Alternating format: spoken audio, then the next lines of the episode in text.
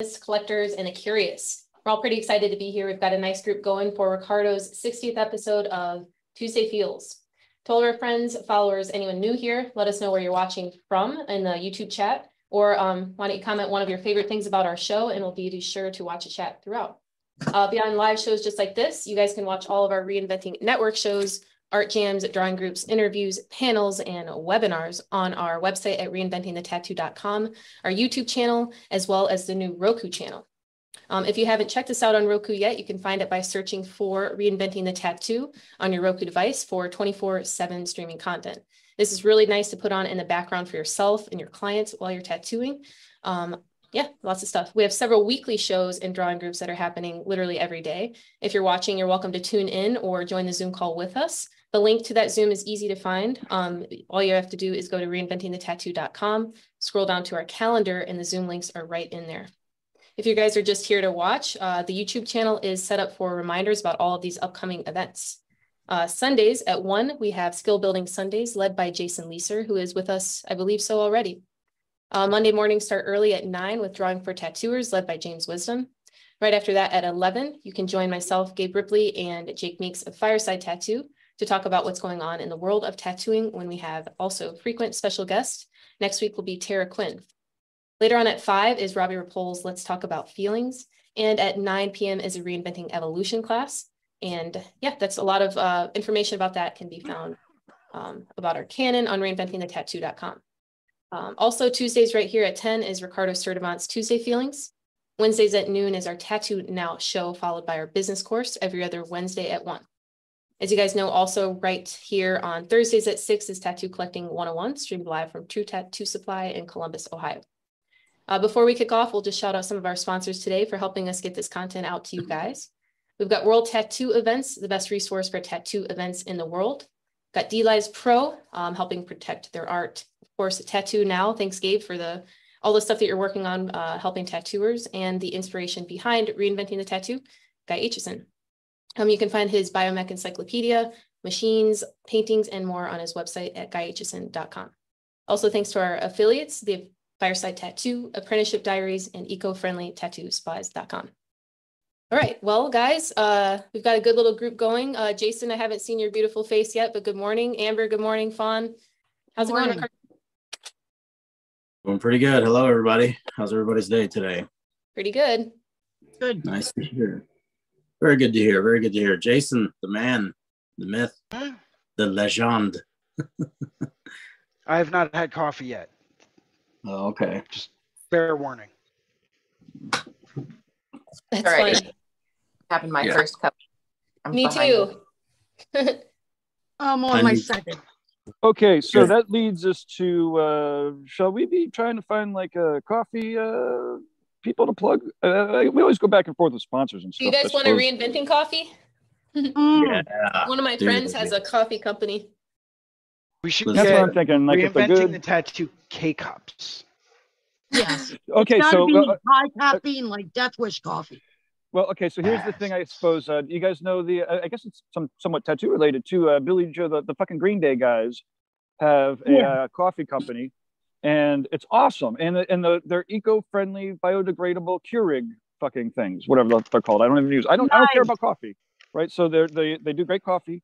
I, I could see what it is inside, or somebody could do a search real quick, maybe. But um, it's great. My, well, my wife has been drinking it for years now. They, I almost did some website work for them, but I was like, I don't drink coffee. I don't know but uh, eco-friendly. They're tattoo, you know, friendly. They're uh, well.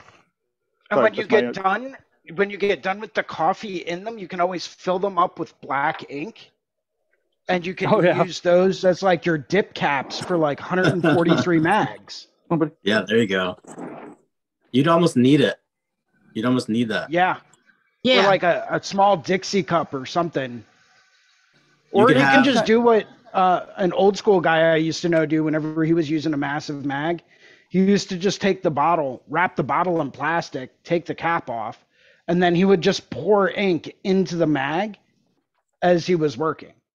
Because, like, it, if you cut the bottom of a solo cup off and use that, inevitably you're going to end up wasting more ink. Not that you're not going to by using a mag that big anyway, Yeah. but you're going to end up going through and wasting so much ink that it's ridiculous. So the one way that he found to like get around that, like mostly just because he was really stingy, um, was to actually just like pick up the bottle and like pour it into the well of the massive mag as he was working. Yeah, that that's one way to do it, man. That sounds like a lot of a little bit of like a few extra steps though. I've always Yeah. used like those old paper cups, you know what I mean? Like the, the rinse out spit cups that you get at the dentist or something. Dude, I used to go to Wendy's and get like a stack of those like small little ketchup cups. That's the one that I'm talking about. Those are Yeah, dude. yeah, The little paper fold up cups. right. Those Those things were perfect. But you can get whole packs of these medicine cups. You can get like 300 of them for two bucks. There So- and they're not paper, so you don't have to worry about your ink bleeding through them. But like, I still happen to have. I think somebody, his name was Frazier. I think he left them with me, but I've got these. I have some in painting kit, but I call them hot tubs. They're like hot tubs for ink. Yeah, Oh, nice. those are awesome. A 49 still have room to spare. So if I'm doing like big blackout work, I'll set up two of these, and that's enough to get me through the night usually. Yeah, So if you look around, there are some really giant ink caps. I've also got some big ones that are like two inches across and maybe like three quarters of an inch deep. So they're like wider but shallow. Those are really, really nice. Um, Hmm. But like I said, I'm not sure where Fraser got those. I, he just kind of left them when, you know, he was working with me and then moved on. So years, but, but there I are. think I used. Those are awesome. They're perfect. Those big red caps. I think I used to get some from Icon way back in the day, but I'm not even sure if they carry them anymore or not. I think it was Icon. well, the I other think thing Cam used to have them too. Who? I've talked about before how we just kind of have to borrow things from other industries. Like these are like Yeah.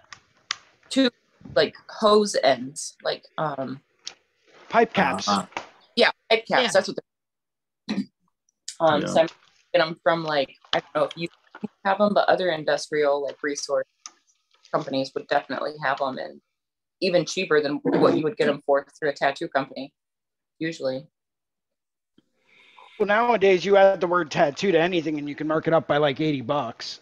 Yeah. So For sure. you want Yeah. an ink shaker? Cool, $250. Oh, you want a, a laboratory grade test tube agitator? 60 bucks. Do you want a tattoo grade agitator for permanent makeup? One thousand four hundred and seventy-two dollars. Uh-huh. And 63 99 cents. cents. 99 cents. You got to mark it up. Yeah, Yeah. now it, anything for permanent makeup's like double the cost. Oh, I know. And, and, Be like closer to triple. Yeah, I, th- Yeah. I think you got the the there's a got to be a little bit of a um like rhyme and reason to that because the cosmetic like the permanent makeup industry has exploded so quickly like before there were enough practitioners who could do it well. So i think people just started ordering pmu equipment because it wasn't very expensive and they started mutilating each other. So now the whole industry like well hold on. We can't sell these machines for 60 bucks. Well hold on. We can't sell these little tiny vials of ink this inexpensively. Hold on. We gotta specialize this more Yeah, it sucks, doesn't it? Like people taking advantage of of uh, cultures like tattooing. Kind of sucks. yeah it's a funny it's a funny thing within the politics of tattooing right now like technically is permanent tattoo or is permanent makeup like cosmetic tattooing tattooing yes but it's like a whole different culture it's a whole different set of rules it's a whole different you know i'd love to see somehow for it to be split into two industries altogether but i don't Definitely not custom. Really. Yeah, I don't- I mean, it's a skill. Like you do have to be good at it, do it permanently, but it's not. I don't know. It should be a totally different. It should be. It should be in a category of its own and with its own laws and its own politics and its own everything. But unfortunately, we have to share that pool right now.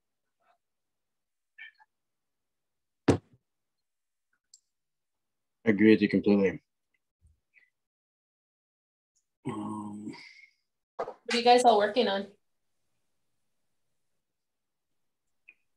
I am looking at some old videos that I've taught uh, in the past classes and stuff like that. I've had some people reach out and want to know about like some of the uh, composition stuff that I do and some of the um, the drawing techniques and stuff like that. And I thought I'd kind of go over some of the things, those things with you guys a little bit later.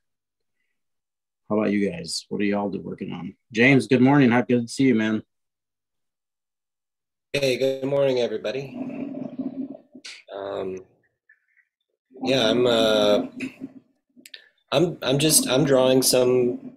Some drawings. I'm just. I'm having a good time. Uh, just making some new compositions today. So, I have a. I have an appointment later on, um, but uh, other than that, I'm. You know, I'm kind of off for the day today. So. I can't wait to see your videos, Ricardo. Get them all edited up and make them make them into podcasts or something like that. Yeah, yeah, for sure, man. Yep. Um, Somebody doing bong hits or something? What's, oh, Jason's.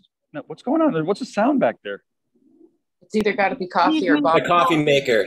Leave me alone. okay. I'll go on mute. All good, all good. No, no, no, it's good. I had my tea maker in the back, and I was just wondering. I was like, oh man, I'm missing out the party.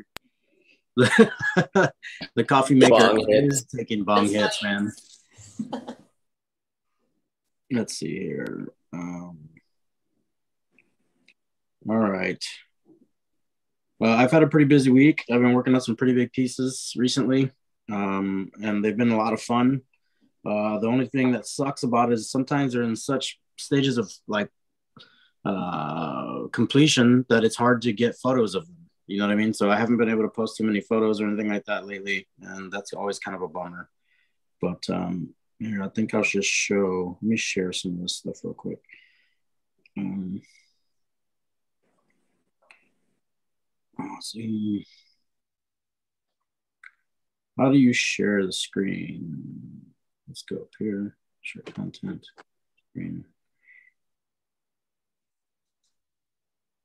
Bear with me. if any of you guys are watching, um, let us know what you're working on too. No surprise, I'm working on some watercolors. You know, I almost set up my watercolors today, Amber. I uh I no. had everything laid out and then I was like brainstorming about what I was gonna sketch and what I was gonna start. And I was like, you know what, I need to wrap up a couple of these oil paintings I've had going for a while. So got yeah. the oils I'm not even really sure what I'm painting. I did an abstract background and now I'm just letting the background decide where the paint's going. I mean, that's the definition of playing, right? Seeing what happens and where it goes. I love painting like that. We've got like I feel like when we tattoo, we always have so many goals and so many objectives. So it's almost yeah. like therapy for me to just start with a blank slate and then just apply color and see what it wants to turn into not like what i want this piece to be but like what it already wants to be what it already is mm-hmm. it's i'm having such a great time with it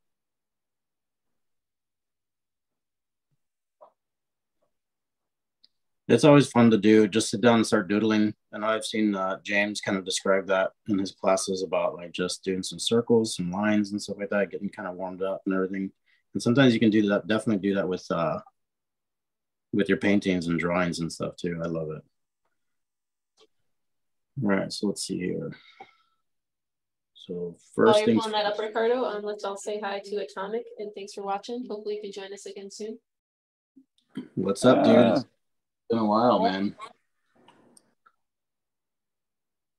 all right so first of all any of the things that i'm going to be talking about right now isn't anything new um, I think last week we talked about Da Vinci and stuff like that in James's class, uh, a couple other master painters, master artists, and stuff like that. Um, so this is kind of where I get some of my information from. Um, you can see the Vitruvian Man, perfect. Um, and all these. What's that?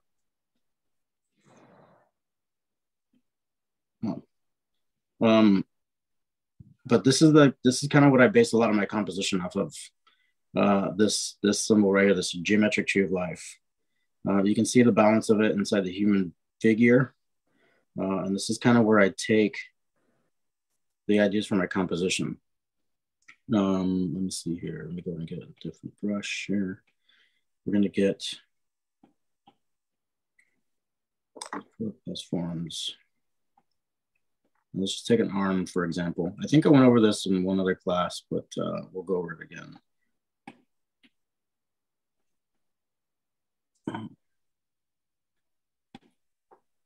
Is this okay sideways like this, or should I tilt it up the other way?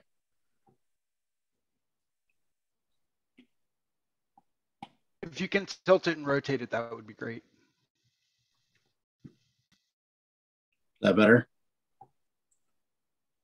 Worse. Okay. Go back. This way. Better? Yep. Cool.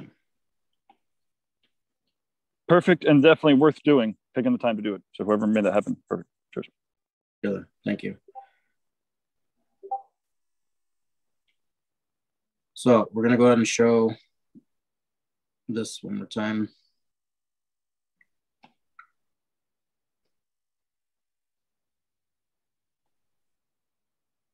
This symbol right here, this shape here, is exactly what I'll use to lay out a composition. You can see how I've matched the points inside of these intersecting angles on the on the um, on the on this uh, seed of life. I think that there's a good amount of energy that kind of comes through in the, in the translation of some of these images whenever they're drawn up. Whenever you use this process, I do anyway. So I always make sure and concentrate that same shape. Man, I am not doing well today.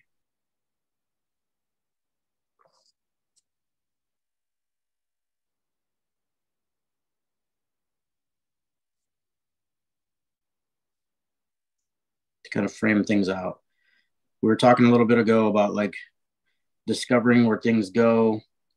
Sometimes staring at a blank piece of paper and things like that are very intimidating. Uh, I find that this helps me out quite a bit whenever I go to lay out my composition for ideas for tattoos. This can be moved around just about anywhere too.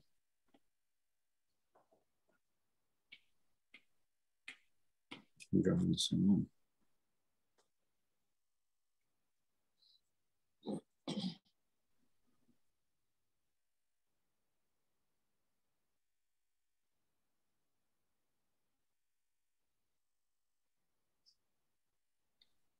This pattern can be laid out throughout the whole arm.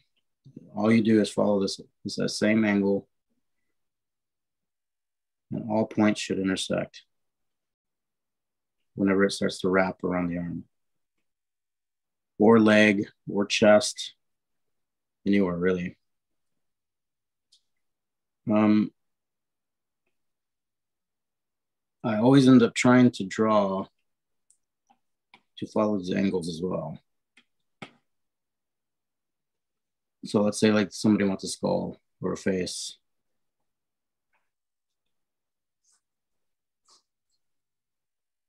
Mm.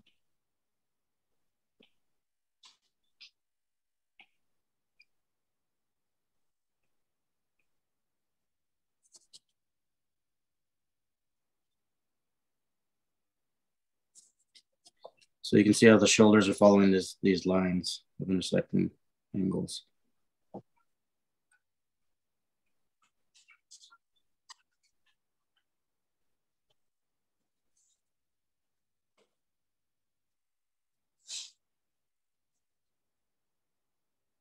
Got a little smiley face on this dude.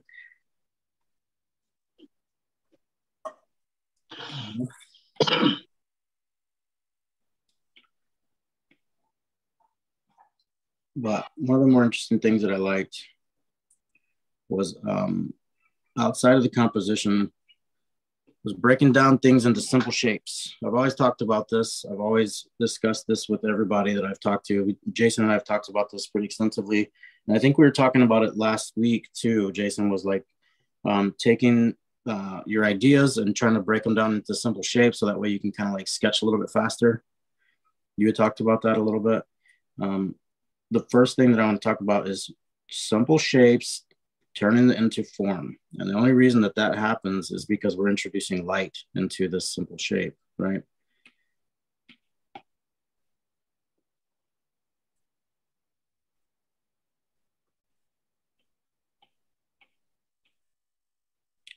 So I always try to break things down into three as well. Um, three simple shades. The simpler, the better. That way we don't get lost in a lot of information. I've also found out through the years of tattooing that it helps out uh, hold up the longevity of the tattoo as well. Whenever I do black and gray, I'm primarily trying to focus on black, medium tone, and like a light wash, depending on the skin tone of the person. These simple shapes can turn into these, these concepts anytime we take any kind of complex image, the first thing I'm going to do is I'm going to, we're going to blur our eyes at it. And what that's going to do is it's going to help us find those simple, simple shapes.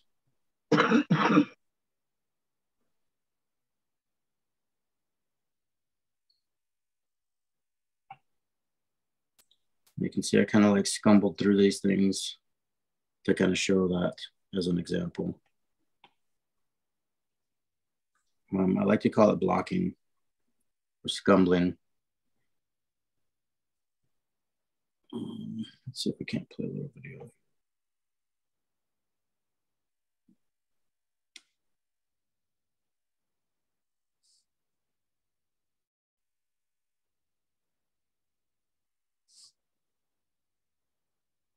Basically what I do is like I go through and do those simple shades like we talked about and start isolating the, the shapes into smaller and smaller forms.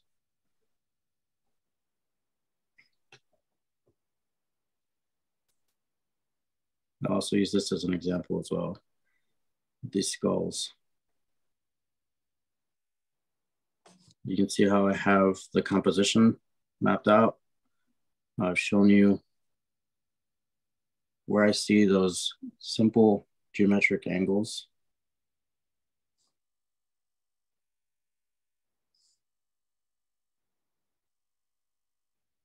I'm using those as anchor points or plotting points to help a proportion.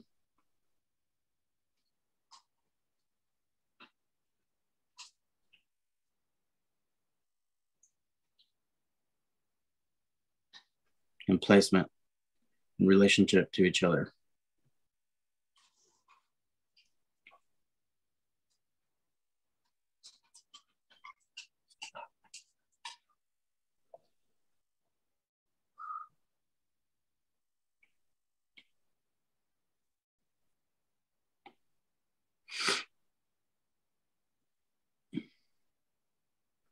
yeah, so that's basically it. Any questions?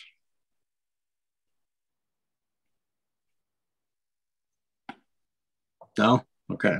An elegant solution from a more civilized age. yes.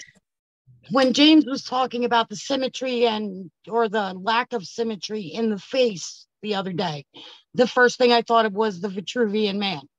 Mm-hmm. Mm-hmm. It's such a rad drawing. The way you broke it all down. Mm-hmm. We think of things like so organically. You know what I mean? Like we think of the form and the and the uh, the face and like the body and stuff like that in such an organic, in-depth kind of perception. You know what I mean? But when you break it down into all these simple angles, you can really start to see how they relate to each other. And like the only reason that it's looking in form is because of the, the fact that there's light right? There's no dark without the light. So we, we break it down into those simple shapes and it helps us out a lot. It helps me out quite a bit. Um, let's see. Yeah, I dig it.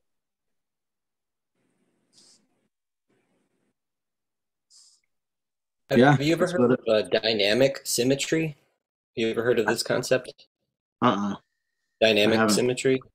Uh, it's very. Uh, it's related to what. Um, it's related to this. Uh, to this sacred geometry that you're talking about, and uh, and I think, um, and so a lot of uh, um, a lot of times, uh, you know, uh, old paintings are sort of analyzed this way, but I think you know uh, a lot of designers still kind of use some of these uh, some of these ideas too.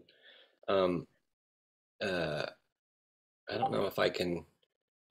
I don't know if I can share my screen or not, but um, me see if I if I'm allowed to. Ah, cool. I will share. So there's just some examples of uh, of dynamic symmetry. Um, essentially, um, see. I think this one this one kind of shows with within like you know building out like a golden section, and yeah. so uh, starts with squares, and then you know uh, this is like two squares on top. This you know this one here, if I can if I can zoom in. This one here is basically like two squares on top of each other and where they, you know, this overlapping part is uh, be a golden section. So this would be like a golden rectangle. Um, yeah. But it's, uh, so there's a, I think there's a relationship, um, there's a relationship to, to, um, to exactly the things that you were talking about. Um, and I just, I find this interesting. I, I will lay out, uh, I'll lay out compositions this way but I'll also use it to sort of divide like um, uh, you know when you want to divide something into thirds or something let's say um, it's uh, it can be really hard to like get out a rule you know like get out a ruler and do all the mathematics and sort of figure out like how you know how does how can I break this down into thirds um, but you can of course like you can use geometry and you can you know you can apply it to um, to any quadrangle square, rectangle, whatever. And you know, it's it's based on the intersection of the lines. Again, it's a it's it's a it's a technique. It's a it's a it's a math trick, but it's um, mm-hmm. you know once you learn it, it's real easy and you can go through with it. Um, but I agree with you wholeheartedly about this. You know, this relationship we share to mathematics, especially in you know image making practices. Mm-hmm. It's like uh, that's basically what we're basically what we're doing is sort of organizing maths in a certain way you know i i guess i always felt growing up like i wasn't I wasn't any good at doing math but yeah me neither was, me neither man I love It's well, funny well, though when they say like the back the backbone of math is something that I know Ricardo you're very very good with is music and um different types you. of ways that and art such is the same. Yeah yeah yeah like something so so pleasing to the ear can be broken down into like scales and things like that right? Yeah same principles. Yeah for sure man. Um and i think james what you're showing too is like uh there's a book i think john berger wrote it. It's called the way of seeing. And i picked that up a while back. It's a real little book. It's it's awesome. If you guys get a chance pick it up look it up on the internet see if you can find it um, but it breaks some things down into like the with the composition for example like what you're showing uh, as far as approaching like a canvas you know how how we're going to make the, the image so much more interesting by the placement of the of the subject matter. You know what i mean? And that that relates to us as tattoo artists especially when people come in and they have a plethora. They got like a, a small binder organized full of like these ideas in this one tattoo they want that they want it in like you know softball size shape. You know what i mean? So it's up to us to kind of break it down and like one of the things that i do is I always try to think of uh, subjects and details in a tattoo in a tertiary kind of way. You know what I mean? Where there's like three main pieces that we want to take away from everything that you want. You know, we want the main focal point, we want secondary, and we want the third to kind of be like a relationship uh, as far as tying those first two images together a little bit better. You know what I mean? Um, so the the omne trium perfectum, I think, is what it's called, right? The rule of three. That's definitely something that I try to I try to follow pretty religiously. And it seems to be effective. You know what i mean? It seems to be pretty pretty effective whenever you're trying to translate what it is that somebody wants in their tattoo. Especially with like um, the idea of trying to become more of a storyteller through the images rather than just like a, a copier you know or like a copy machine, a fax machine, or whatever it is. You know what I mean? That you could think of as some in terms of some people bringing you in images and things like that. Mm-hmm. Um, I think that we want to try to push. I think for me, what I'm trying to do these days is like trying to push push that envelope for myself a little bit more in in conveying like emotions and things like that that can come through with an image rather than you having to read it. You know what I'm saying? Like you've been able to see it and objectively feel an emotion with it. And I think that's one of the things that we can do to um, help out for me to help out with that process. I think there's a lot of intention too. You know, like for instance, you know, like you know, if you use that like rule of thirds, which I think it it adds a lot of uh, interest and beauty. You know, you could um, you know you may come up with something that has balance rather than symmetry or something sometimes people you know sometimes are you know people really want like something very symmetrical or you know like sort of focused like a you know like uh, that's always something that i've always heard like you have a composition and you put something right in the dead center the geometrical center of the of the uh, you know of your canvas your page or whatever body makes it static. Yeah. but i mean it's but and that's true but it's also makes it contemplative you know it also makes it sort of powerful mm-hmm. you know so we want you know i think maybe maybe it's bringing together both of those things is what you know um uh that actually that actually maybe makes it you know transcendent in some way you know where there is there is both this sort of you know this contemplative sort of centeredness with with something dynamic about it um and yeah no I, yeah there's a lot of geometry that can that can help you get there rather than stumbling around all the time.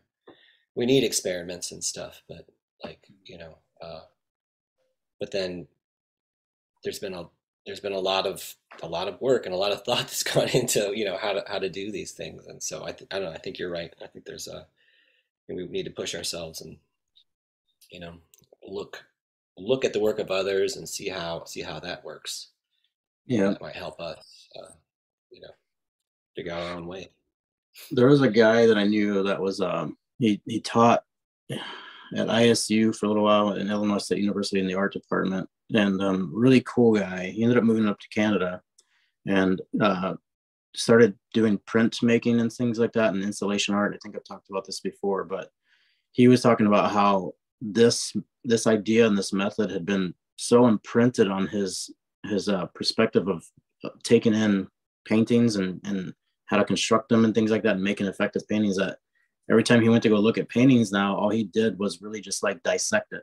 You know what i mean? Like that's all he did is would just see nothing but those angles and stuff like that. Like he couldn't enjoy the painting anymore. You know what i mean? He was like he hated it so much. He's like i, I man his paintings were amazing too dude. they're incredible. But and like massive too like these huge wall paintings you know what i mean? But like yeah so it's it's it's a fine edge you know what i mean it's good to use it as the as the the, the structure the backbone and things like that but don't get caught too much into it you know um try to stay organic and stuff like that within the process for sure i agree but also you know but we're all like we're tattooers so like you know when you look at a tattoo like i mean I guess you know you're going to look at it and think about how it was done. you know, I mean? you're going to think right. about the technical stuff. Um, right. So I guess you have to allow yourself to enjoy. Yeah. You know, like again, you're gonna you're gonna find all that, mm, all the technical stuff, all the things that like pertain to uh, your knowledge. Yeah. But there's that whole that, that whole other half of you. So your you know your professor that you're talking about is like, um, I mean, it, I it, he was just he was right there, but he was wrong. Yeah long yeah. not to let himself enjoy. Yeah, exactly. Know? Yeah, brilliant, totally. brilliant to see that. Brilliant to be able to like uh, to integrate that into his work. But he was wrong to not enjoy the mm-hmm. beauty of what others have done. yeah. That's, that's that's the lesson, probably. I think it's one of those things, right? Like it's part of the journey of ourself as a, as a person and as an artist is to to go through those those fumbling points, right? Like those those roadblocks and things like that. You know what I mean? Um, and the craziest part too is like a lot of it had to do with esteem like his self-esteem too you know like i'm not good enough you know what i mean i'm not good enough you know what i mean and it, it's that was another part of his process dude you know what i mean and i'm sure at some point in time I don't know about you guys, but there's sometimes I'll just start a drawing, start a painting, and set it aside, and it'll sit there. Like I literally had a, a this dragon oil painting that I did, sold it over quarantine, and that thing sat in my studio for four years, dude. Like no joke, just staring at me. You know I mean? Every time I walk by, it's like, oh, you bastard. you know what I mean? But like, eventually, um, I was just learning oils and things like that. You know what I mean? And here I am trying to take on this like two by four foot painting, you know what I mean? And like, uh, so I had to learn about some of the glazing techniques and like and things like that in order to achieve what it was like the overall the overall like look for the painting. You know what I mean? So until I learned that, then it started falling into place a little bit more. But it's just like that. Like I could have crumpled it up and thrown it away and never and never learned through that process. It took four years, but I did it. You know what I mean? Sometimes it just takes a little bit more time. Uh, I do have a question for you guys. So I, I've I've known a lot of tattoo artists to start with thumbnails, and I used to do that too. You know what I mean? And I think what I'm going with here is, I wanted to ask you guys, with the idea of composition, being able to lay mm-hmm. out the image that you have in your head. Like for me, it's it's helped me kind of place things in a general shape, in a silhouette almost uh, and I'm able to like lay things out a little bit quicker because of that. I'm able to work through the process of where I, the placement of the subject matter and things like that. Do you guys think that the thumbnail helps with the composition, or do you think it helps with the overall image? I think like, both. Okay. Yeah. Um, for me, for me, that initial thumbnail that I sit and put together, because usually I put that together right there with my client, and then like I'll build my mock up off of that but usually I'll have my iPad open with my mock up and then I'll have my sketchbook open too with that scribbly little thumbnail because like that thumbnail is like our first, it's like our first roadmap towards the idea. You know what I mean? Like that's the first, that's the first directions. Turn right here, turn left there. You know, that's our first, like, that's the most important parts of the idea. That's, you know, all the little notes that you talk, well, for me, like all the little notes that I talk about on the side, like you know what different things represent. But like in that thumbnail there's so much more information than just like the scribbly drawing that somebody else would see. Like sometimes my my thumbnails are literally like i draw like little triangular christmas trees and stick people but like yep. have initial thing right there just kind of like keeps me locked into our initial conversation um, but it also kind of like it's just kind of like the anchor for the whole project. Like all the goals are right there. So when I'm looking at this huge, daunting sleeve, and then I look back over at that scribbly little thumbnail, it's like, oh no, it's only this element, this element, and this element, and then the background. No problem. You know, like I think that thumbnail is like um incredibly crucial, like through the whole process for me. Okay. Cool. Hey guys, I'm gonna let uh Whit into the room here. I think it's her first time on Zoom. All right. Let's see if it works Sweet. out. But well said, Fawn Nice. I'm not the newbie anymore. Amber, yep. I still feel like a newbie here. Kidding me? This is the 60th episode, Ricardo. I can't believe it, man. It's yeah, you're you're past you're past your 50th episode, man. Like you were no longer in that beginner category. Not anymore. It's insane. It still feels the same way though. Oh, Good man. to know. Every time, right before the right before we go live, I'm like,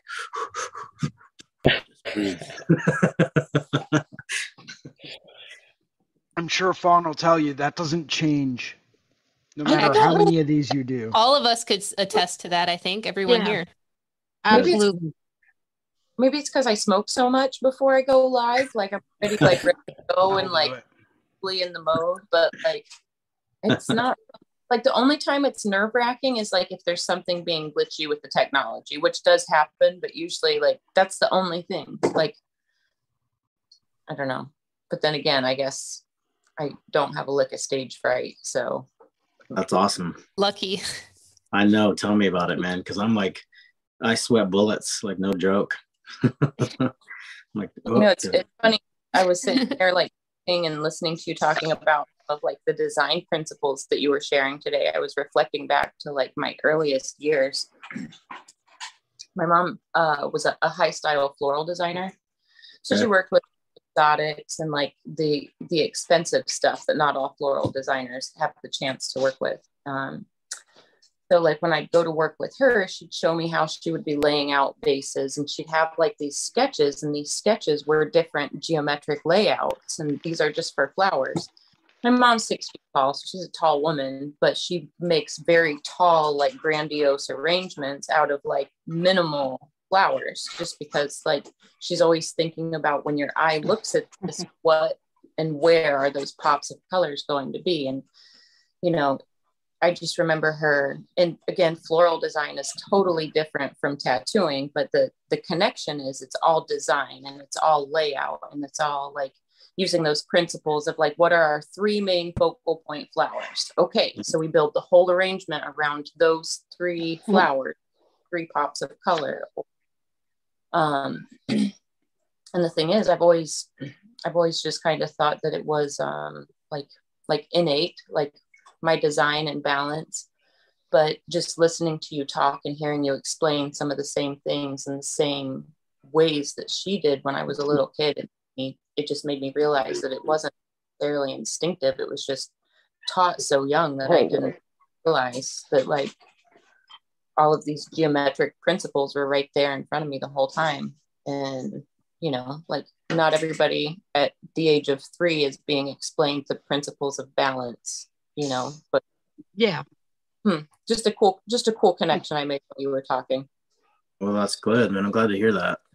That that's one of the things that trips me out the most about what my observation on my life has been is like these little these little seeds being planted. You know what I mean? And sometimes you don't see that that blossom or that tree grown until like much, much later. You don't pay attention yep. to it. You know I mean? And all of a yep. sudden it's just like boop, it comes from back here and just exits out the mouth or through the eyes or through your hands. You know what I mean? It's incredible. Thanks for sharing that with us, Fawn. I appreciate that. That's awesome. Yeah. Hello, Medusa. Hello, Whitney. How's everybody doing? Hello. Oh, we got Medusa too. Hey, Whit. Hi. Hey. Sorry, I'm a late join. I hit the snooze alarm and then I turned it off and then I just slept. I miss being able to do that. Exactly what I did. Well, Medusa, it's been a good show so far. Um, Ricardo was getting uh technical. I know you probably would have enjoyed. So good that you're here. Yay! Yeah. Whitney. Two running prints. So yes. groggy. Good morning. Welcome to Zoom. Good morning. morning. Hello. Sorry, I'm a little bit late. I did the same thing Medusa did. Um, comes early. Where are you coming in from? You go on the West Coast uh, as well? I'm, I'm on the East Coast. Uh, well, not really coast. I'm in Ohio. Uh, oh, okay. Probably about, I don't know, an hour from Derbs, about an hour, 45 minutes. town called Wooster. Yeah. Radical. Well, welcome. Getting cold here. Thank oh, you. Oh, yeah, we are talking about that this morning. It sucks, doesn't it? Mm-hmm. Yeah, we're experiencing fall. We're starting to get our fall days in, which is only going to last a couple of weeks before it's nine months of sludge. Ugh. So, yeah, I've been walking to work lately, enjoying the fall days, but I won't be able to do that soon because I'm looking out my window now and it is gray and dreary. So, Mm-hmm. It's that time. Painting season's arrived. News button and all, right?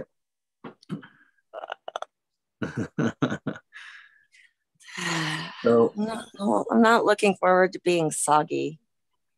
Yeah. Yeah, it has rained for four days here, and I am so over it. And it's supposed to rain for most of the week. As long as there's no ah, bottom boys.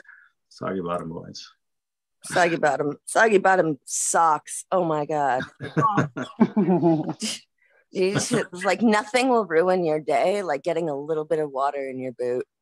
Oh yeah, dude, totally. Seriously. yes, like I have never yeah, no, gone no, no such shoes a pleasant survive the winter. Yeah, it no, really I've never gone is. from such a pleasant mood to such a horrible mood in seconds just because of like a splash of a puddle got inside my boot. Oh, and it'll be so rest wet for the rest of the day. it sucks so bad, dude. You're tattooing and your one foot is cold is wet and the other one is like dry. You're like, oh. Horrible. Are you, are you in a bad mood? No, man. Just one of my feet. It's wet. Sorry. Only one. Only one. Yeah, exactly. Just one of them. And they're like, oh yeah, we relate. We get it. Um, so I had proposed the question earlier if uh, what you guys think are is more important. Do you guys do you guys rely on on thumbnail sketches for your composition, or do you find them better for your ideas, or how does it work for you guys? And Fawn had talked about uh, the importance for her. I was wondering if you guys could kind of elaborate and see see where y'all were at with that question. As far as uh, I don't know, I feel like it's more uh, more ideas, I suppose. I would say. More ideas, like for yeah. the drawing itself. Yeah, yeah. Cool. I use mine mostly for layout. So if I'm struggling to say someone wants, you know, something, you know, rather large scale, I always like to thumbnail first instead of sitting down and just starting to sketch super huge. Yeah. Um, I find that it really helps with layout and design principles. Um, just helps you get a better flow of it, you know, in the long run. Um, I don't really. I, I may take that concept and then I may, you know, tweak little things here and there. But generally speaking, I always like to lay out like a little nine square grid before I go through and do my final drawing. Rule of thirds, you know, left third, middle third, right third, top third, middle third, bottom third. And I try to make sure that there's going to be something interesting in each. Um, I think Jeff Gogue talked about that in one of his older seminars. Uh, but you know, I like to go through and do my thumbnails in that manner just so that I know it's going to be visually interesting and it's going to flow well. I know the general overall flow I want things to have, but by starting out super, super small, it allows you to really kind of break things down and say, well, I can't put that there because now that doesn't look right. And I can't do that there because now that doesn't look right. So what do I need to work on in what area? You know? Right. So I, I like it for more conceptual and layout design as opposed to, you know, like creating these super tiny little final renderings to say, here's a whole bunch of different concepts. Yeah. that's well, and you know. b- being around you and working with you, I've seen that your approach is very technical too. You know what I mean? I, yeah. Like I, yeah. I, I, tend to overdo the technical aspect a lot.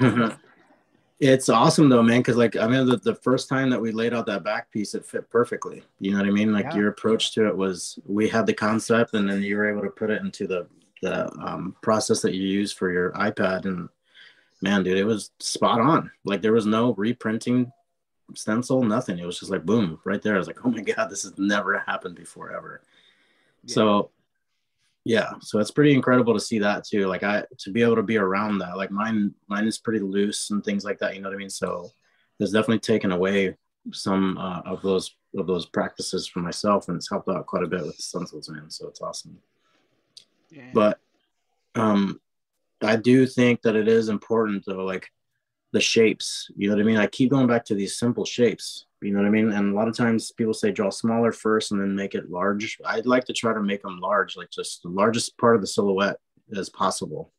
You know what I mean? To see how much space that's going to take up, where it's going to lay on the on the interesting part of the arm, especially with us, we're dealing with dimension as well. You know, as tattoo artists, we're dealing with like the way things are going to warp, the way things are going to wrap. I mean, how many times have you guys? I, agree. Up, yeah, how many times have you guys drawn up images and you go to lay them on the arm and it's like I got to move this entire part of the stencil because it's like the hand is like way longer than what it should be. You know what I mean? Or like yeah, drawing it larger to begin with, it, it already gives you an idea of what, how much space you're going to take in the first place.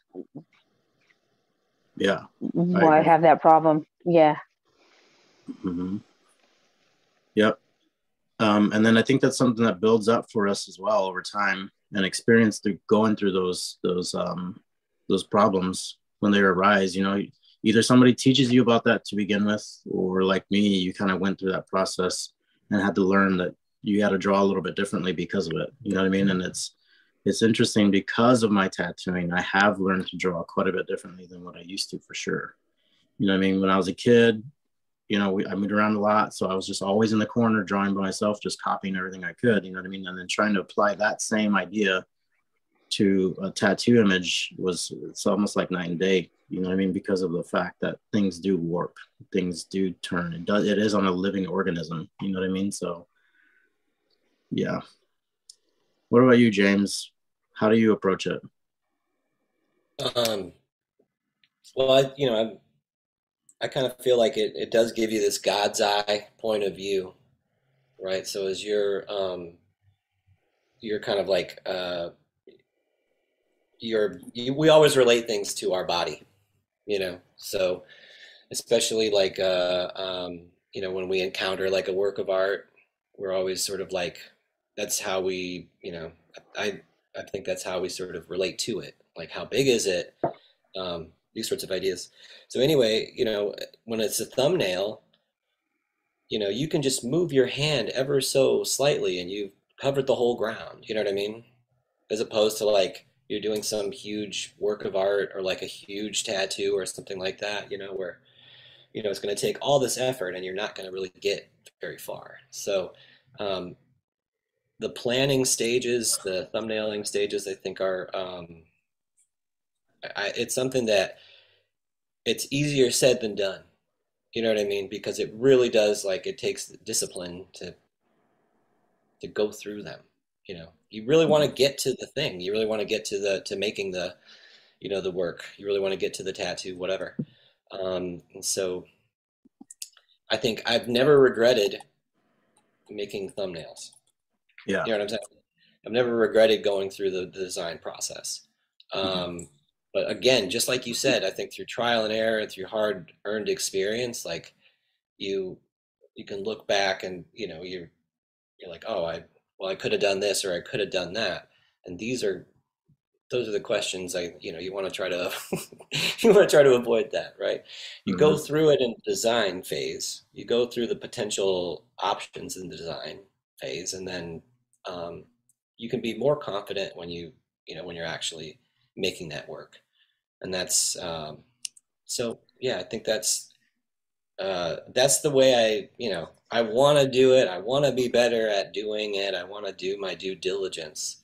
Um, and it is it's it's again it's just easier said than done. But you know the more you practice it the more uh, probably the more that you can implement it as a as a really you know um, as a as a really effective tool. So. Yeah. Agreed. Yeah, man. You know, and then I think one of the other things that I approach and I wanted to talk about today too is like um uh let's see, the color. You know what I mean? I feel like I've always struggled with color, understanding it and such, you know what I mean? And I think that I gravitate towards black and gray more just because it feels a little bit more natural to me. I have been, you know, trying to break out of that that mindset and approaching things with the idea of color um, in a much more like harmonious kind of way as far as color theory and things like that go. And I'm learning more about that uh, more and more often. But I think for me, what I've found that works really well for me is uh, when I do a drawing, no matter what I'm going to do, I am thinking of color, but I, I approach it in a black and gray, um, in a black and gray approach, no matter what. Like I'll flush out the entire drawing with black and gray tones. Um, and then I'll be thinking about like the color values that I'm going to instill into those darker areas or like the medium tone areas or the lightest tone areas. You know what I mean? Um, what do you guys, do you guys feel that you do the same thing or do you guys kind of approach a, a, an image right away with the idea of exactly where the color is going to go? And does it fall into place a little bit easier for you just because you know a little bit more about color or how does it work? What do you think, Jason? So I I like to play around a lot more with like uh, color temperature than I think a lot of other people. Um, for me, my first instinct isn't necessarily looking at it in like a a contrast perspective or like a monochromatic perspective. Immediately, I'm thinking, what do I want to push forward? What do I want to push back? because that's going to determine where my warm and cool tones are, no matter what color it is. So immediately I'm thinking, where do I want to put emphasis? Um, you know, where's going to be my most saturated and pure color? Uh, what, because once you have that determined based on where you want people, like the focal point to be, that's where your most saturated, your brightest, and your most pure pigment should be. It's going to help draw the eye exactly where you want them to see. Mm-hmm. Um, and then from there, it's like, okay, well, I know if I want this bright, bright bumblebee yellow to really stand out here in this focal point, I know that this red area over here, well, that's going to get toned down. I know this blue over blue area over here, that's going to get toned down. This teal is going to get a bit dirtied up.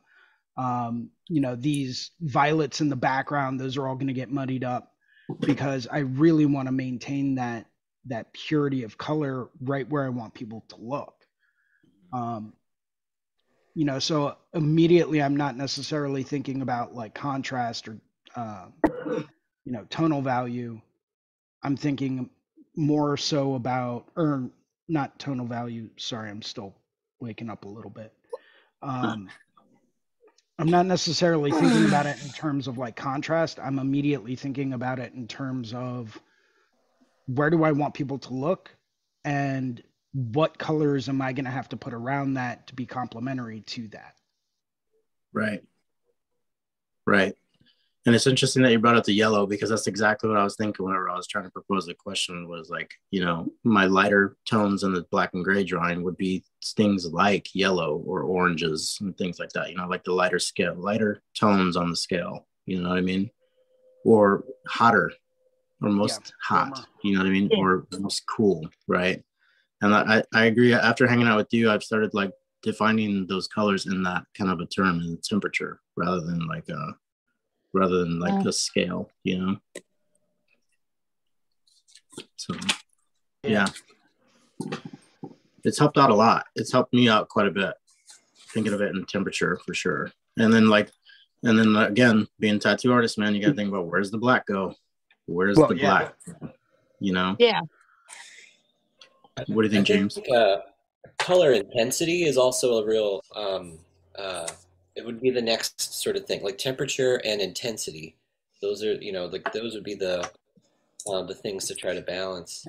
Um, like so, like how neutralized is that yellow versus, you know, like because you can have this really bright yellow and you can really contrast it with with with violet you know with a purplish tone but like you know it doesn't have to be this you know like totally garish like you know intense purple next to it. It could be could be you know closer to ochre right? Like a, a neutralized yellow like some some yellow that's had violet added to it. And i think so in doing um uh in in trying to balance balance things in that way uh, again you sort of you start to bring these, you know, uh, various levels of emphasis. And then, of course, like, you know, uh, you're, you're also going to balance the tonal value. You're also going to balance like uh, the composition in, in certain ways. Like, like we're talking about, uh, you were alluding to it earlier. Like the only way that we can sort of see the, you know, the three dimensionality of form is because we're introducing light to something two dimensional. And and we're you know you want to push things back you want to pull them forward um, but of course like we're we're definitely going to have you know uh, more of that range of intensity of color of, of fullness of value like because it's closer to our focal point because it's closer to our eye rather right? Whatever wherever the viewer is in relation to uh, the objects within the, you know the imagistic space you know the closer we are to that picture plane the, the where the viewer is actually located you know in relation to all that stuff that's where you get the, the you know the most intense value you know, the most intense color the most the most range of tonal value.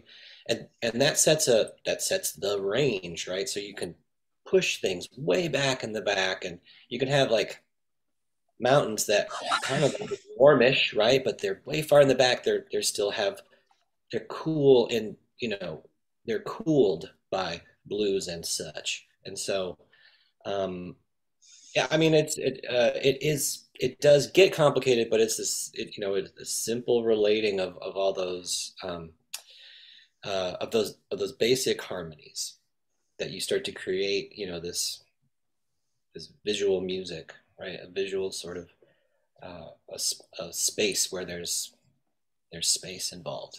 Um, yeah i mean i think that's it's hard it's harder to talk about it really it just sounds more like poetry than i guess than mm-hmm. like than practical you know what i'm saying like, yeah that's the crazy thing about color that's the crazy thing about color, man. I've read books on it and stuff, dude. I've read like like theory on it and stuff, dude. And I'm just like, wait, I have to reread that entire last page again because I just got like lost, dude, entirely. But I, I think I think what you're saying though is like in a simple form is usually where the light hits the object the most. That's going to be the most intense part of the of the color range. so to speak we're at like you know so we're always making an image based on some particular point of view yeah some i mean you know what i mean like there's always some there's always an assumed spectator an mm-hmm. eye that's looking at the that's looking at this you know a tattoo and a, and a drawing oh. we're always assuming this that there's a position of a spectator looking at something and so we would arrange the space you know in such a way that like there's something that's close and then there's things that are further back and that you know um so again like if you if you could have things that are extreme foreground and they could be they may not get much light maybe they get an edge light or maybe they're like in shadow or something like that so they may be out of focus right um so you're right it's like it's it's where the light is touching but also the relationship of the viewer's point of you know a viewer's eye looking um, at the at these subjects and stuff. Um, mm-hmm. it's you have to think about that stuff. Um, I mean, if if you if you don't, then it's then it becomes abstracted and idiosyncratic. Not that there's anything wrong with that. You know what I mean? Not that there's anything wrong with that. It's you know that those are playful spaces where, you know, like like in in in the early modern period, like uh, the Dutch paintings of, of you know like all the breakfast paintings, all the really sort of you know beautiful still lifes and stuff.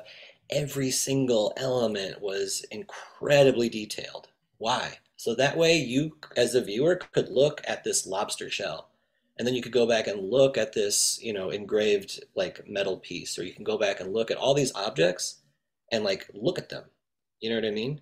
But if as soon as you step back and look at the composition, it's like it's becomes very busy. This was just the trade off.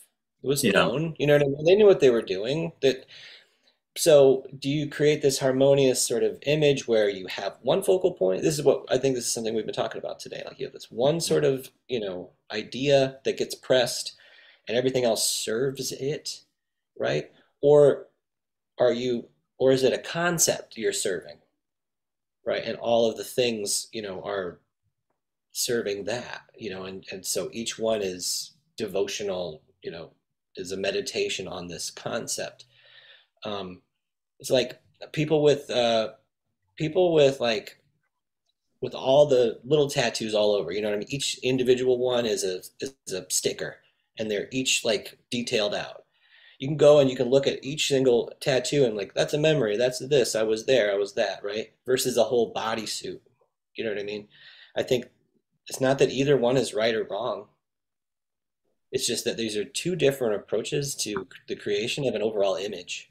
And and just it's just the way that our minds work. We can't we can only hold simplicity at once so we're either looking at individual parts right or we're looking at the whole thing sort of bringing it together. And um, I don't know. I mean, yeah, that was really well put, man. I I like. I agree with Jason. Silent clap. Silent clap. Yeah. yeah. I, yeah, I always uh, uh, have tended to tell my clients that um, placement is like a, uh, almost like a trailer to a movie. You want to you only get that that that certain angle to catch what the entire tattoo is about, like when you're doing a sleeve or whatnot like as a viewer, you're catching that one piece of that one snapshot in order to know what everything else is about. So that's what you want to that's what you want to stand out and catch right away on the front part of it. Like uh, uh everything in the foreground is just the trailer to the movie, you know, without seeing the rest of the tattoo. That's cool. That's a good way to put it. Great way to look and at it. it, yeah. it's true. Like you know, if you got a big octopus going on and you only got one piece of a, a tentacle out front, and hell, that could be anything for that matter. Um, but it, it, it only interests them if they if, if they can tell at least remotely what it is in order to like getting closer to see the rest of the movie. You know. Yeah. Well, it's pretty cool because we're talking about priority now too. You know what I mean? Priority over subject matter.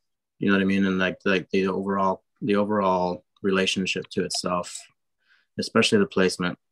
Yeah. Especially the placement. Like Guy talks about that a lot. You know what I mean? Like if you're looking at a half sleeve and you see some some purple kind of weird bruised color looking out from the bottom of the, of the t-shirt sleeve that's the only thing that you're going to see is like some weird color you know what i mean like you have to yeah, and I, and I, I remember not really thinking about it too much until I heard him start saying that. You know what I mean? It's like you have to have interesting parts throughout the throughout the composition, but there has to be a sense of priority in order for the the piece to work as a whole too.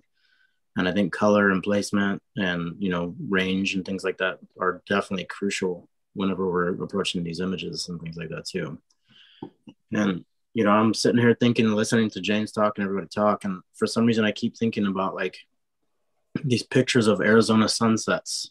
You know what I mean? For example, you know, like way back in the mountain range, you'll see like these gray purples or these like light gray blues and things like that. And things kind of build up closer. The closer they come to us, the more intense that color range is and things like that. You know what I mean? So it's that's that's the way I kind of think about it. And I always try to like um, observe landscape paintings for that exact reason. You know what I mean? Especially when I'm thinking about depth um, in my images and things like that too.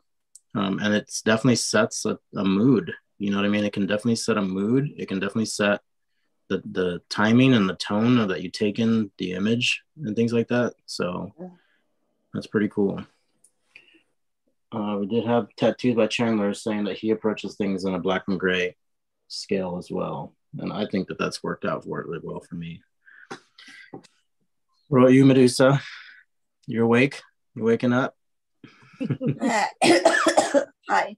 How do you feel about all this? I um I was listening to James earlier and I was like, man, dude, I wish he was my dad. I could use I could use that wisdom in my life. You gotta get up early and join us on Monday. Dude, actually, Fun fact, fun fact, I actually woke up on Monday early AF and was all like, oh man, I should join the thing. And I turned uh, the live stream on on my TV and I watched you guys for about a total of maybe 12 seconds it right back out. Sorry. But you guys looked amazing. And I thought about it, but uh, then I slept. Um, so sorry about that. But uh, yeah, no, um, I'm agreeing a lot with what uh, James has been saying this whole time, especially when we're circling back to um, the thumbnails. They're a great idea, but I, when I try to do it, I don't have the discipline to do several thumbnails on a timer. It's really, really difficult for me, especially in Guy's classes, even after doing it for like a year I'm still struggling with the thumbnail part because as soon as I start sketching something down, I'm like, nah, this is it. This is it. And then I just want to go on that. I don't like to stop myself to make more thumbnails or to set timers. I don't have that discipline. I just want to go to the big project immediately. Um, I don't know if any of that's relevant. I've only had two sips of my energy drink. So yeah, that's what I was saying earlier. That like uh, it's more of an idea for me as opposed to um like what, what, what Jason said because th- that's everything for him is to start off the thumbnails. But for me, I just I don't feel like I have the discipline either. Once I get the idea going, then I'm all excited to get into everything else. You know, the bigger the bigger design yeah and i feel like that's also like yeah something that james is pointing to as well um i uh i'm really excited to see how Jason's working process is in person. It's pretty He's cool. disciplined, I bro. think that'll be I think that'll be really uh really teaching what was it's it's supposed to be an adjective that means it teaches. Uh, is that what that means? Teachings, No, learnings, I learneds. so my It's- my whole process kind of varies from client to client. Unless I'm working on like an art project for myself, in that case, it's more about just working on, you know, trying not necessarily to perfect a technical ability, but a lot of the stuff I do is more along the lines of like a color study or um, you know, I, I try to go into everything that I do with a, a purpose in mind, for lack of a better term. Right. Um, so, you know, first thing I want to do is identify a purpose. Like the the tattoo machine painting that I started. Um, well, I haven't even actually started it yet. Um, on uh, Sunday, the one I was getting all laid out and transferred over. I went into that with a specific purpose and idea in mind, right? And I went into that saying, okay, well, I've never painted a tattoo machine before. I've designed a few of them, but I, you know, sketched a few of them out, but never actually completed a painting of one. So I wanted to identify first and foremost, what is it I'm trying to tackle here? What is it I want to work on? What is my intention behind this? From there, it's like, okay, my intention is to create a clean, workable image um, with uh, an antique, like toned background, a couple of little details here and there, but nothing too super crazy. But I always try to identify the purpose first, right? Same thing if I'm going to go through and I'm going to lay out a sleeve. It's like, okay, cool. Let's identify like what's going on here. What do we want to accomplish? What's our end goal? Um, guy comes in and says, Hey, I want a sleeve. Cool. First question is, what do you want? Right? Because I'm not going to sit down and draw up a whole bio sleeve when they want koi fish. Right. So unless you know what the intention is, um, you know, you can take anything in any number of different directions and you can accomplish any number of different things. So identifying that intention is okay, now we've got a direction to move in. Now we've got a focus. Now let's go through okay, you want one koi fish? Do you want two koi fish? Do you want water? Do you want uh, rocks? Do you want, um, you know, maple leaves or cherry blossoms falling in the background? Let's start to identify these things. Once you have that that concept, that that principle, the uh, the intention identified, that's when I can really start kicking into high gear and then moving outside of that. But without having that intention and that that primary point of where I need to be focused, it literally the possibilities are endless. So I like to go into everything with that kind of a specific intention in mind. Um, that's where thumbnailing comes in, right? Okay, we've identified person comes in, they want koi fish sleeve. Cool. Now I can go through and I can say, okay, well, if we do two koi fish, we can lay them out like this. If we do three koi fish, we can lay them out like this. If you just want one big koi fish, like a monster, like, you know, super ancient, like 600 year old massive koi fish, we can do that too. And here's how that could look, right? And we could have like the tail fin wrapping all starting down at your arm and literally have the body wrapping completely around your arm as it's twisting around your arm. That could look cool. Here's, you know, a couple of concepts for that. So once I have that intention in mind, that's where thumbnailing really, really helps me as far as like layout and composition goes. Because someone comes in with a, an idea and a concept, there's any number of different ways to execute it, right? Um, you say you want, you know, I, I default to like Japanese imagery just because I'm, they work very large scale, so it gives you a lot of options. Say someone comes in and says they want a dragon sleeve. Awesome. Let's get into that a little bit more. There's a lot going on here, right? Dragon sleeves are awesome. I'm all about them. Do you want one dragon, two dragons? How about a double headed dragon? That could be cool, right? Do you want claws prominent? Do you want primary emphasis on the head and like a claw? Do you want both claws to be prominent? What are you thinking about for background? Like what's what's your concept here? Right? Narrow down your possibilities. Find your focus, find your intention. Once you've found that, you have a positive direction to move in. And then once you have that direction to move in, that's when you can start to branch out a little bit more.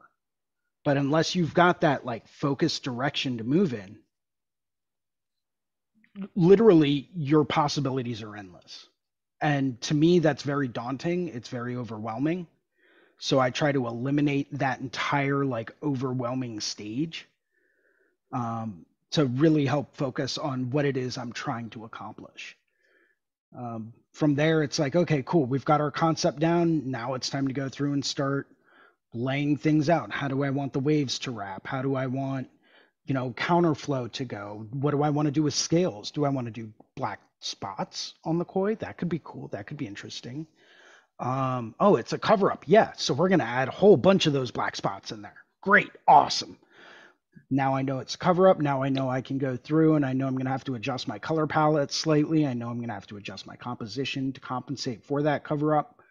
So once again, to me, my primary thing is finding that intention, finding that focus and that point of concentration. From there, once I've got that origin point, man, I can take it off and I can run in any number of different directions. And you can change direction with style, right? You can go super traditional, you can go more neo-trad, you can go more realism. You can go in any number of different directions, but it all starts from that point of origin, that intention, that focus. So hmm. that's just kind of the way that I start out looking at things. That's a good way to, to look at it, man. It's a good way to do it. And this is me on like three sips of coffee. So if any of that was not coherent, I apologize. I'm also like triple multitasking in the background. So yeah, got a couple things going on. Still trying to get my prints laid out for um for the next show I'm working at. I just I was up until two last night running prints. Um, which I've got a brand new series of it's two sheets that are 16 by 20. So they're pretty big. I didn't think yeah. they'd be that big. But, Dang man. Yeah, but it's five designs on each sheet. And I was thinking about just doing one big, like 16 by like 32 print, which could look cool. But I just thought it was too busy and too overwhelming. So I cut that down to a couple on each page and just blew the page up. And they look really nice. But I also want to provide some smaller ones. So now it's like, okay, now I've got to figure out what I want to do for the smaller prints, get those laid out correctly, start running those because time's running out. Um, and then it's like, okay, well, do I need to order paper? And, and so I've got like a thousand things going on in the background. But um, if you guys want, I'll show you a uh, quick little preview of what the prints are actually going to look like. Yeah, absolutely. Let's check them out, man. I was gonna I was gonna ask if it's okay if we could see them too. Yeah, I mean, I already have them printed, so if anyone wants to, wants any of these, um, let me know and I'll run you off some. Otherwise, I was only planning on running off like five of each, doing a very small limited run. Me, um, me. Yeah. All right, yeah. I'll send you some. Cool. I already got a tube set and ready to be mailed out to you, so I might as well. Perfect. Just let me know and I'll Venmo. I'll Venmo yeah. you. Let's check them out though, man. Let me see if let, let me see, let me if, see if I can do the Jedi mind trick correct. Your money is no good here. My money is no good there. Yeah, it worked. See, I knew it. I knew I was it a Jedi. Perfect, dude. Is half sheet two.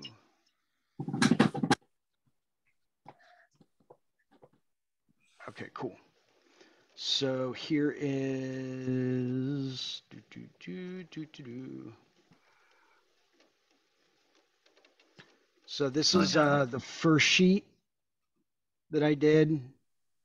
Yeah, dude. Trying cool. to play around with dualities and you know, I've got like poppies and like poison bottle over here, you know, and I've got some nice like brighter flowers with like love potion over here, a couple of different like ornamental heart designs um, with a symmetrical flower in the middle, just to help provide a little bit of balance um, for everything that's going on. So um, yeah, I really um, dig that the way that bottle at the bottom left hand corner. I really dig the way that one turned out. Yeah. Yeah, that's one of my favorite designs. That would be an awesome tattoo. Well, once again, I, I go into all of great. this. My so my original intention behind this was just to come up with like 15 to 20 brand new designs that I really want to tattoo at the show. And I was like, okay, well, a lot of people want to know what it would look like if it was fully rendered. So I'll go through and I'll do color renderings of all of these. Um, and keep in mind, when I draw them out, they're three by five, three inches yeah. by five inches. They are not the, you know, almost 10 inches tall that each one of these is. Yeah. So, wow. but that all comes down to like resolution, but that's planning in advance, right? Um, so drew all of these designs out, and then I was like, okay, well, you know what? Some of these would make for great prints. How do I want to do this? Right. And this is the other sheet that I I printed out that I'm oh, doing. You know, once again, playing around with like two of a kind, so duality, having these guys both looking at each other, and then mm-hmm. having two dragon claws in there. These these two dragon claws were an absolute nightmare to lay out because they're both diagonal designs and you're trying to put them in like a quadrant right? That doesn't mm-hmm. usually lend itself to very good composition. Um, because you end up with a lot of open space top and bottom so then it's like okay well what do i do? How do i fill that up? So did the best i could with it. Um, the prints turned out absolutely incredible uh, way better than I had anticipated. So hopefully I sell them. Um, but mm.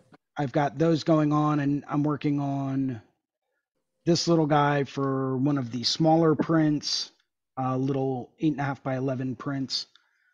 Um, mm-hmm. Once again, this is another design. Ricardo, I remember you helping me out with like um, some of the ideas because I had, I think I had just like a standardized honeycomb in the background that was all yeah. hexagon grids and you were mm-hmm. like dude why don't why don't you play around with that and change that up a little bit like yeah. make it less static you know? looks cool it's very cool man so i think i'll run a couple of those off at you know letter sized and i've got like a whole folder of other stuff that i can pull off that i didn't include on those two sheets so i've always got another project going on somewhere at any given point in time Mm-hmm. Man, busy. You've been a busy bee. yeah. Mm-hmm. got my new convention banner made, and I just got new stickers. Brand new stickers. Yeah, boy. And they're shiny. Yeah. Yep. Man, they love shiny. them. People love those shiny stickers, dude. They're, you they're have like... them in Philly. Uh, hopefully. I should have plenty left. I got like 250 of them, so. Nice. And they're they're not they're not like super huge, but they're big enough that they should catch some attention. So that's cool. But they also match my banner because I like having everything be continuous. What is that's everybody's? Good. I'm I'm wondering what everybody's uh, um convention circuit schedule is going to be for the next year. I'm trying to pick up a lot more traveling opportunities. I've been talking with Jason about that a lot and um, Lauren too. And I was wondering what your guys' plans are. Like Ricardo, are you are you going to be doing any conventions or traveling? Uh, for me this year, I don't think so. I don't think I'm gonna do very much traveling. I've gone down to Guy's a couple times this year, and earlier in April we've gone out to uh, New Hampshire. Um, but I don't think I'm gonna be doing too much this year. Yep. Um, uh, I did so much the year before that I have to kind of like catch up a little bit more, you know what I mean? And then like I was focusing on a lot of big projects and things like that here with my clients too. So it didn't really allow for financially and then as far as time goes with tattoos, uh, allow for a lot of extra time for travels this year. But that's okay. Because last year we did it big. We did it real big last year. I think I was out in Philly area with Jason three times last year. Was it two or three? Sounds about right. Yeah, two or three. The first time we met. the Philly convention. Three, What's that? I think it was three times: Philly, Gettysburg, and then uh, when you came up to do that collab back piece. Yep. Yeah. Nice. Yeah, I uh, um I have something almost once a month until February, Nice. which is February, it's Oh. a Philly convention. You should come up. It's actually January this year. Is it? Yeah. yeah, Yay, yeah. a month uh, earlier. I'm really excited because just a couple weeks ago, I mean, maybe a couple weeks ago, I don't know what day it is.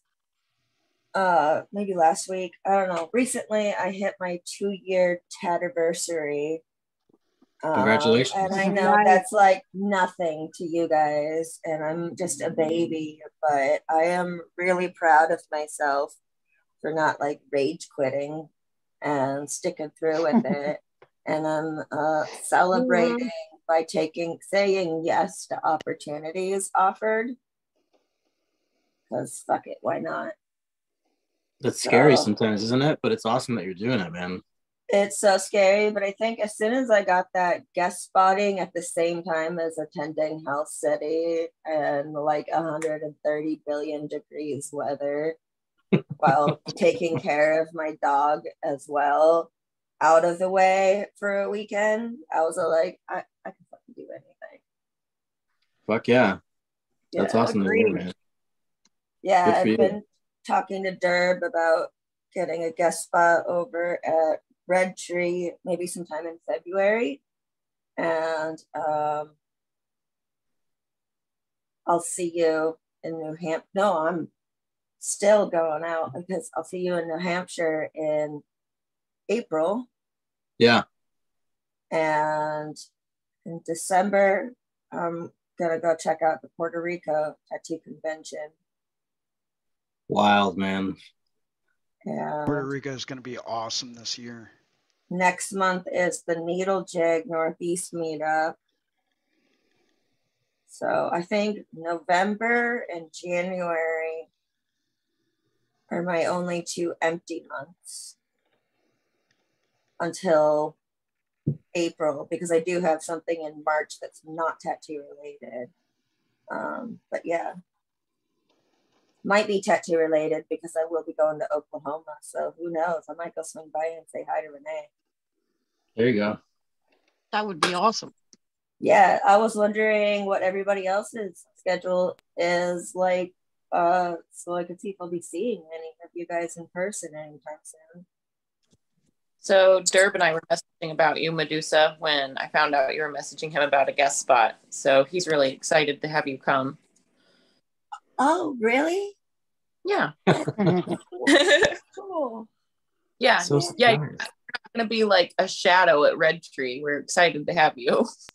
oh that's that's so nice the people are excited oh that's so sweet You know, it would be cool if you could work out one of your guest spots. Like I know you've got a dog and responsibilities, but if you could work out one of your guest spots so you could like travel with us too, like because you know we've got True Tubes events and Red Tree events and things like that. But if you could work out a guest spot like at the same like to overlap when we're going up to Detroit together, the Motor City show's a blast, and we've got such a rad crew that we go up with. If you could, if you could coordinate around a show like that, that would be even more fun. That would be really cool. I'd love to know what that schedule is. The only reason I was thinking February is because that's kind of when business starts picking up after the holiday rush and after the New Year's resolutions. February is also my birthday month. So Yeah, I I- was all like, get me out of here for my birthday. I, I think the Motor City show is either at the end of February or beginning of March this coming year. I've looked at so many dates, everything blended together. But but that would be a really cool thing if you could come come out and play with us and then travel and go on the road with us while you're out here. I would absolutely love that. Actually, like, I was just also texting Lauren yesterday. I was like, maybe I should just move out to the East Coast, like pull a Kyle Bernstein. Man, look how it worked for him. Maybe. I'm tired of, tired of waking up at 6 a.m. just to see you guys on a short phone call. I do happen to know that Derb would love to have more female tattooers on staff. I'm just throwing that out there. Anybody who's listening, we've Ayo. got Corey Lodge and um, Cervena, obviously, but he Derb like loves female tattooers and just loves encouraging us. He loves like getting women together to like encourage other women. So it's a really neat thing. Um, so any any female tattooers that are listening, we really like ladies at Red Tree. Hell yeah. yeah. Lighter city. The worst thing Wait. on this. What? Hey, Fawn. Which... Fawn, what? do you know if they have uh, dates for Hell City this coming year? Do you know if that's been decided yet? It had. I should know my head, but I smoke. They posted them already, Jason. You can look on their story. They just posted it like yesterday. I know they um, yeah, they're, they're accepting. Yeah, uh, they did post it yesterday. I seen it there. I'm not missing that this year. Hell City. Yeah. I mean, even if you don't have a booth, come out and play. Mm-hmm. That's what I did. Well, I, I just need to make I sure did. I get my dates in for that because this past year there was a conflict with the studio owner. So I manage the studio. It's me and him. We close, we open, we do everything and he was going to be out that entire two like the week before and the week after. Um like the entire time he was gone. So it was up to me to run the studio in his absence. So i didn't even have the option to make it out this year because he was already going to be gone. Um that's why i'm trying to get everything in in advance. This should be more than enough notice so that i don't have to miss that um, and if for some reason something still comes up and I still can't make it, I'm going to be insanely pissed and I'll just close the studio. Um, I'm not missing it this year. That that is not happening at all in any way. Um, Good. We're yeah. going to hold you to it. Yes. I'll, Jason, I'll, I'm excited I'll to see you next weekend, tomorrow. Though. Oh uh, yeah. Oh, Resurrection. Yeah. Well, not yeah. So not this coming weekend, but the next one. Yeah. Yeah. Next. Um, yeah, that's gonna be awesome. I'm I've got like a whole new convention booth layout that I'm gonna be playing around with. Um, like as far as like displaying merch and then business cards, the whole nine. It's gonna be uh, it's gonna be interesting um, because it's gonna be the first time I'm trying this kind of a layout, but it it should work pretty well from what I think. I've like eh, I don't know, I've been like brainstorming and thinking about this for like 2 months now like how do I want things to be displayed? How do I can't do this like this because then that'll cut this off, so it's like I always like the challenge of, you know, displays and like I love walking around at different shows and seeing the way that different people have things out. Um you know, as far as, you know, do you want to buy merch? Do you want to buy a t-shirt? Do you want to buy prints? Do you want to, you know, do whatever? Um, so for me, it's always a challenge. Um, just seeing what other people are doing and like what's the best way to come up with an idea on how to do this, but still maximize your space. Um, and that's that, where like, just... go ahead. I was going to say that's where True Tubes really hit the nail on the head with um, those uh, the like True Tubes like tray and like their ink trays on like the little true tubes like on the attachment for the armrest? Y- yeah. Yes i got one. It's amazing. Mind it's, blown. Like how did such an obvious concept not already like exist? Holy fuck. Like oh, I, I got so jealous of ricardo when he found someone at philly one year that sold one uh, they had one, they were selling it, they were just trying to like offload it or whatever. And uh, he came back with it, and I'm like, you asshole. Yeah. you asshole. Yeah, like, yeah. Oh. Yeah. Well, I didn't have an armrest, remember? So I had to go buy yeah. an armrest, and then they were selling that attachment with it. I was like, I'll take the whole bunch, please. yeah, it works out I, great. Too. I still use I it just, at the shop too, man. I just recently got myself the true armrest. I love the swivel top. I love it so much. Um, and I got that little attachment. I got um, accidentally, I clicked the tray thing twice. So I got two trays um, so one of them's at work and one of them's in my bathroom where I put my makeup that I never yeah. Use. And uh, and uh, it's it's like first day that I got it after assembling everything. Everybody in the shop was like a little a little envious of me. I felt like daddy. Armrest yeah. daddy when you come to Red Tree Medusa, I can show you my setup. It'll blow your mind even more. I'm stoked. Yeah, but oh yeah, I wanted to circle back around the uh, idea of going to conventions just to play. Like, I don't expect to be at a skill level or to be invited to work any conventions anytime soon. But I'm trying to hit up as many as I can for networking purposes, for playing, for hanging out with people, just like I did at Hell City I wasn't working at Hell City. I got a, a guest spot in town just down the street. Now, the cool thing about going traveling for conventions just to play and not actually having to work them is that you can leave. You can leave when you're tired. Yes. I found, I found a corner at Hell City, like this little closet that didn't have a light in it, but had a water fountain. I could go there anytime I was overstimulated and like power down. And then, uh, yeah, when the night was getting down and everybody was settling out, I could just hail a cab and be all like, bye. I'm out. Or yeah. hit the grocery store. Yes, spend a lot of money at the grocery store because we were avoiding spending a lot of money at the restaurant. Hmm. Lauren and I had the most amazing um, salad thing. Yeah, that's pretty funny. I bought. Guys, I always bought bring food to conventions just in case. Yeah. Pop tarts. Uh, yeah. Pop tarts for sure, right, Jason? Pop pocket knives and avocados. Pocket knives, avocados. I yeah. actually bought cotton candy grapes recently, and I thought about you, Lauren. They are so good. So good. Those yeah, things are great. Yeah, cotton candy grapes. Like them. Amazing. I didn't like them. There. Jason. Jason. What? They were too well, sweet Jason, for me. You're All right, that's it. Show's over. Bye bye. and on that note, I do have to get going because I got an all day appointment. I got to head to the studio and prep for. So likewise. Yeah, Could, this has been a blast. Couldn't guys. get behind the cotton candy. Great. Yeah, oh, really, Jason. Yeah, but you did get behind it. the pop tarts. So we're good. Oh, I think yeah. we're gonna leave I it on a sour note. They had pop tart grapes. That even be better. Oh my god! Can you imagine? Pop tart grapes. You just smash oh them together. Of every flavor. Well, cool. We want to start uh, giving some sign offs here, Jason.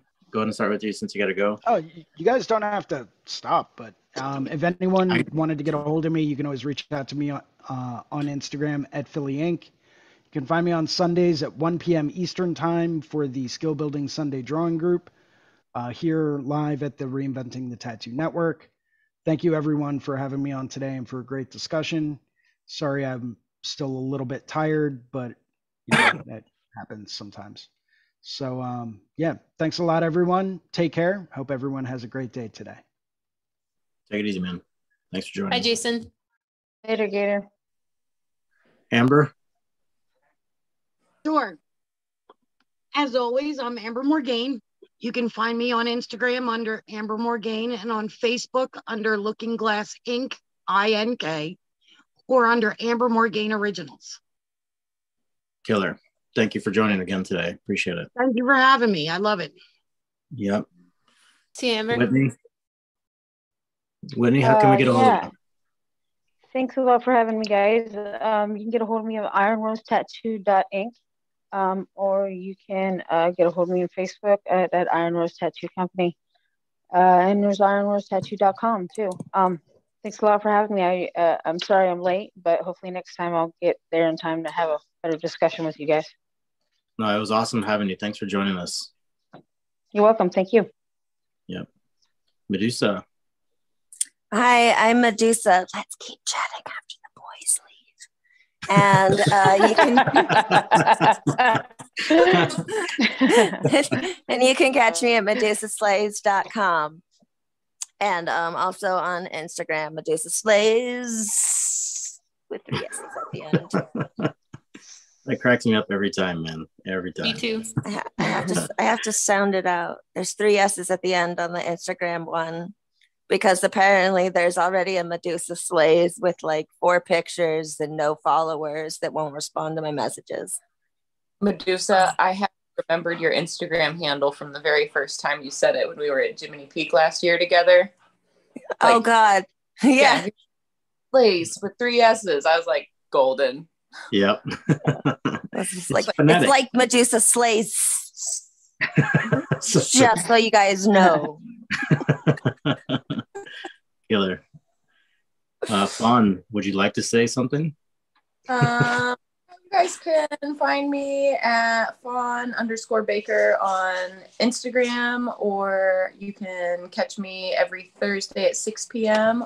Uh, with Tattoo Collecting 101. We talk about tattoos, we talk about all kinds of stuff.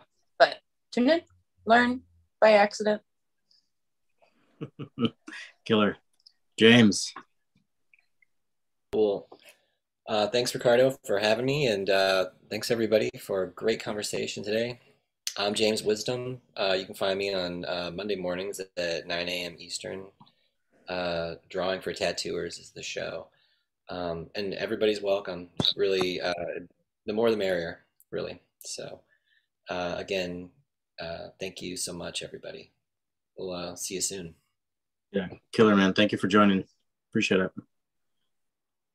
Uh, yeah, my name is Ricardo Sertivant. Uh, you guys can catch me here every Tuesday morning at 10 a.m. Eastern time. Uh, you can get a hold of me on Instagram at Ricardo Sertivant.